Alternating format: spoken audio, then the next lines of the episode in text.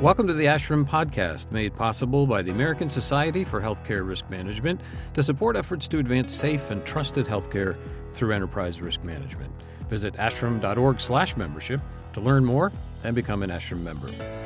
I'm Michael Carrese, and the events of 2020 raised awareness of prejudice and bias in the United States to a level not seen in decades. And as a result, many organizations have been scrutinizing their policies, procedures, and workplace cultures to determine how they might be contributing to inequity and disparities.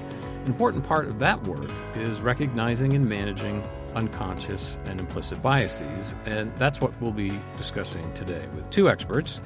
We have Doris Fisher Sanchez with us. She's a senior clinical and enterprise risk management consultant at Willis Towers Watson. And Benjamin Wilburn is with us as well. He's a senior inclusion and diversity specialist at the Institute for Diversity in Health Equity, which is an affiliate of the American Hospital Association. Thanks to you both for being with us today. Thank you, Michael. Thanks, Michael. So, I'd like to start with both of you sharing some background on your credentials and careers. You've got an impressive amount of experience in this area, so I want our listeners to be able to understand what you're bringing to the table today. And Doris, would you like to start? Sure thing. My background is that I'm a psychiatric and family nurse practitioner by training and practice, and I have my doctorate in nursing practice and healthcare systems. My focus in my career was largely clinical, and a few years ago, I went into the area of risk management, and that led me also then to a path into global insurance, and then now working at the brokerage at Willis Towers Watson. The idea for this again came out, yes, of the pandemic, but also realizing that biases and their influence on the way we practice has been around for quite some time to be sure. And Ben, what should folks know about your career path and highlights? I think my career up to this point has really been focused on providing guidance and education on topics such as this implicit bias, but also with cultural competencies and specifically um, with LGBTQ populations, which fits perfectly with my role at the Institute as the Senior Inclusion and Diversity Specialist. And in that role, I work closely on issues related to diversity and inclusion, ranging from internship programs started and targeted towards students from diverse backgrounds down to our certificate in diversity management, which is an in depth and immersive program for diversity, inclusion, and health equity practitioners. So it all fits together in a perfect puzzle. So, Doris, let's dive into this. And I think a good jumping off point is having you explain what implicit bias is and provide us with some examples. So, my co authors and I have this white paper series that we're doing for the American Hospital Association and ASHRM. We tried to take a look around and, and find what was out there in terms of the perfect definition. And as you can imagine, there are many. But what we've agreed upon and what we found to resonate was that we look at biases as a series of influencing beliefs that are either unconscious or they're implicit. And they really do exist outside of how we consciously are aware. So they're difficult to control and they're kind of automatically activated within us because it's what we're used to and it's what we've learned and it's what we've grown up with. And those biases lead to how we behave and how we make decisions and how they influence our decisions. And within healthcare, we're human, and that happens there as well. So there is some element, obviously, of stereotyping and prejudice and potentially discrimination. But again, it's you may feel very strongly that you don't have these biases, but within all of us, they're kind of there. They're an undercurrent. And just to stick with that for a second, you know, there's been a lot of training activity around implicit bias. And I'm wondering if what you think some of the key techniques are for helping people understand what they are, maybe for the first time. I think that taking a look at your own self internally and in healthcare, we're always asked, how do we feel about things? How do we believe that impacted us as opposed to just the people that we're working with or trying to help? But taking a look at what do we feel drove us to a particular decision or how did a situation make us feel. And we can talk a little bit more about this, but naturally, the pandemic has brought to light different situations that maybe we were not necessarily taking a look at before, like how COVID 19 affects various populations as opposed to others, and so on. And so I think that plays a large role in how to begin uncovering what some of these particular issues are. So, Ben, what would you add to how Doris has outlined things? I think it's a great outline. And if I added anything, I think it would be that just remember this can be found everywhere. Patient interactions down to treatment decisions that were made and whether they choose to move forward with those decisions. Are individuals satisfied with their care? This impacts a lot of what we look at. And speaking of impact, so what, what are some consequences of implicit bias in a healthcare context? And if you particularly think about patient safety and, and outcomes? I think that if we're looking at how we listen to people when they present their concerns or complaints, how we assess them, and the diagnoses or the interventions that we come up with impact what's going to happen with respect to whether or not the person actually decides to follow through with our suggestions. If they're so off the charts and so beyond their ability to even access them, let's say medications because of the price or you know certain cultural beliefs feel that certain types of medications etc are not appropriate or certain interventions or opportunities for even some types of therapy may not be culturally appropriate they may not be gender appropriate we may have a true just unfamiliar or unaware way of looking at things because we just believe that we're going down a list of remedies. And, you know, for lack of creativity or empathy or whatever the issue is, we're just not hitting the mark. Right. And, you know, I was reading something recently about one consequence that people might not always think about, which is they might just not come back for care. And you, you wouldn't know that they are doing that have a problem, a patient who feels like they've been disrespected or misunderstood or have felt some bias in some way, they just will take themselves right out of the system, which is really tragic when you think about it. It's true. And also with the idea of value based purchasing and bundled care and, and more onus being placed on providers and organizations hoping to get people to a level of health, this is a huge issue and it does impact patients and harm and also potentially liability issues. Yes, if a patient isn't returning that's a diabetic and truly requires care, what's the inception of that and how do we address it if we've lost them because we don't even know how to approach them respectfully, empathically, appropriately? Right. So, Ben, race obviously, I think, floats to mind first when we're talking about bias, but Doris mentioned gender there, and I know this is an issue you have a particular expertise in. So, in terms of gender identity, gender expression, what are some of the key blind spots that you're aware of and that you talk to people about? When I think about this, I really think about it from the ground up, if you will. What comes to mind are moments of just respect, of blatant respect. So, often for people within the transgender or gender nonconforming communities, a name might be incorrect on their chart, or an assumption might be made about their gender identity based off of their expression or what they're wearing or their presentation.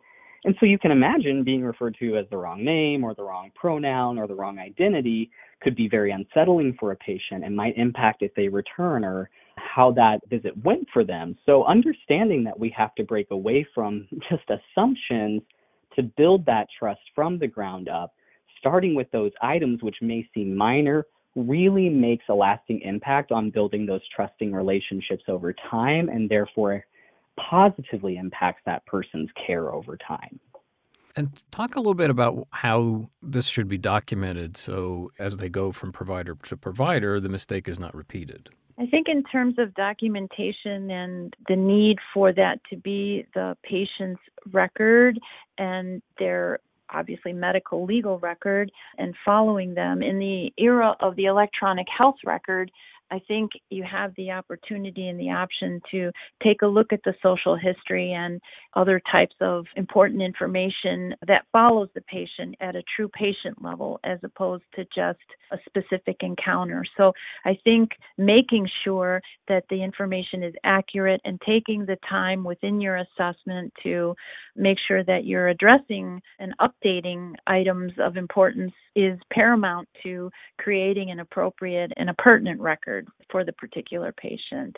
From a risk perspective, I think when you discuss documentation and, and health record, I think it's appropriate and very important for risk managers to be aware that there are specific guidelines and regs that need to be followed in terms of people's health history. And for example SOGI documentation. And and Ben can you help me talk a little bit more about that so SOGI, just to jump in, sexual orientation and gender identity. So Ben, what do you think? Yeah, I think that's a really good point and a really great starting point for a, good conversations around this because when I think about even my own experiences moving through the system, it can be really hard to find providers who are welcoming and inclusive, and that can come from different reasons and for different reasons. But I certainly agree with Doris and think the importance of continuing to document and the accuracy of that document and also asking questions is very important. Not working off of the assumptions if somebody is presenting in your office and you perceive them to be one way, ask them what name they prefer to go by, ask them what their pronouns are. There is no problem in asking. It's sometimes when we run into trouble when we don't ask. Very good point. So, Doris, along the same lines, I think people don't always think about mental health status when they're thinking about biases. So, you're a certified psychiatric nurse practitioner. What, what's important for people to understand about that? Michael, I think that part of the reason that myself and Ann Hubin Cardney, Maura Wertheimer, and Ben think this is such an important series to help folks deal with bias in healthcare is to also touch on the topic of mental health and mental health status within society. And I think we all appreciate and understand that there are a variety of biases, and mental health has always kind of been the kind of stepchild, if you will, in terms of jokes and how people are perceived and flip statements like, oh, that's just crazy or you're crazy. But really, that impact has a lot of weight. And I think if we can just appreciate and empathize and understand that people struggle with a variety of issues, including mental health, and particularly in this time period where we've had the pandemic and we've begun to understand more personally, maybe from the perspective of what a post traumatic stress event may feel like based on some unexpected losses, whether it was job or family or income or things of that nature, depression, feelings of suicidality, all of these things that impact our mental health and then in turn our physical health as well, focuses on how important it is to understand where you and how you feel about these types of situations, mental health included, because let's face it, we're all human. We all are patients at one time or another. How would you like to be treated? Right. So let's turn our attention toward what people could be doing about this and organizations should be doing about it. Ben, you run programs on diversity management and health equity and so forth. What do you advise organizations to do, maybe as a first or second step? I think there's a few things, and Doris and I have talked about this at length. And one of the first things I think is really having an open and honest communication with ourselves within the hospital or the health system because at some point we have to look at ourselves, at the structures, and at the systems in place and say, okay, how do we improve this? What are people giving us in feedback? And what are the realistic steps we can take to improve? And in that same accord, you know, training for staff is a really great place to start. Many people don't receive this information in their formal education. So taking that first step, committing to learning about this topic, and not just today, but as a commitment to lifelong learning, is a really great first step. And also just acknowledge that this is a journey. Making these changes and learning about this cannot be accomplished in one day or one week or one month. It really is a continuation over time. And Doris, I'm thinking from an organizational standpoint, maybe more procedural or policy kind of work. Help us understand what needs to be done there. I think policy and procedure is important. I think we all approach healthcare in a very systemized, highly educated perspective. I think you can policy and procedure many things, but if you don't really understand how people are thinking, what they're feeling, what's happening, one of the things Ben and I had also discussed is bias a possible way of having more of a defense mechanism as you approach the day because you're so overwhelmed and overworked. It may very well be, but as organizations, we need to start talking to people about other better ways of maybe handling things. And and here are some examples of that. People like ben who come into organizations and help uncover those biases and and kind of make us look in the mirror which is very important sometimes. And then even though you don't like to bring things down to the question of finance and such because we're in the business of helping people, but the truth of the matter is healthcare is a very large business. And so when we think about liability, litigation claims that are brought, one of the primary reasons people do that is because of a lack of communication or feeling like they weren't heard or feeling like they were just passed over. And so I think for the bottom line of organizations, it would behoove them to kind of take a look at these things and see what else it is that they can do aside from just having the best and the brightest and the latest technologies, but going back to the basics, which is communication, understanding what drives satisfaction and how do you best address that. So, as we wrap up here, I wanted to help our listeners understand where they can turn to for help and guidance. And Ben, in terms of the Institute for Diversity and Health Equity, what's the best way for them to reach you guys? Absolutely encourage taking a look at our website at ifdhe.aha.org. There are countless resources related to diversity, inclusion, and health equity, and it's a really great place to start with a lot of resources packed into one page. And the other is in this year of 2021, as I mentioned before, we do have this three part white paper series coming out this year where we're going to look at bias and risk management and addressing that with resources in the areas of ambulatory, inpatient, and telehealth medicine. Great. And ASHRM, of course, is always a good resource for people to turn to as well. So I'm afraid to say we have to leave it there, but I want to thank you both for being with us today and sharing such good guidance with everybody. You've been listening to Doris Fisher Sanchez, a senior clinical and enterprise risk management consultant at Willis Towers Watson, and Ben Wilburn, a senior inclusion and diversity specialist at the Institute for Diversity and Health Equity, which is an affiliate of the American Hospital Association. Thanks very much to both of you. Thank you. Thanks, Michael. This podcast is made possible by the American Society for Healthcare Risk Management to support efforts to advance safe and trusted healthcare through enterprise risk management.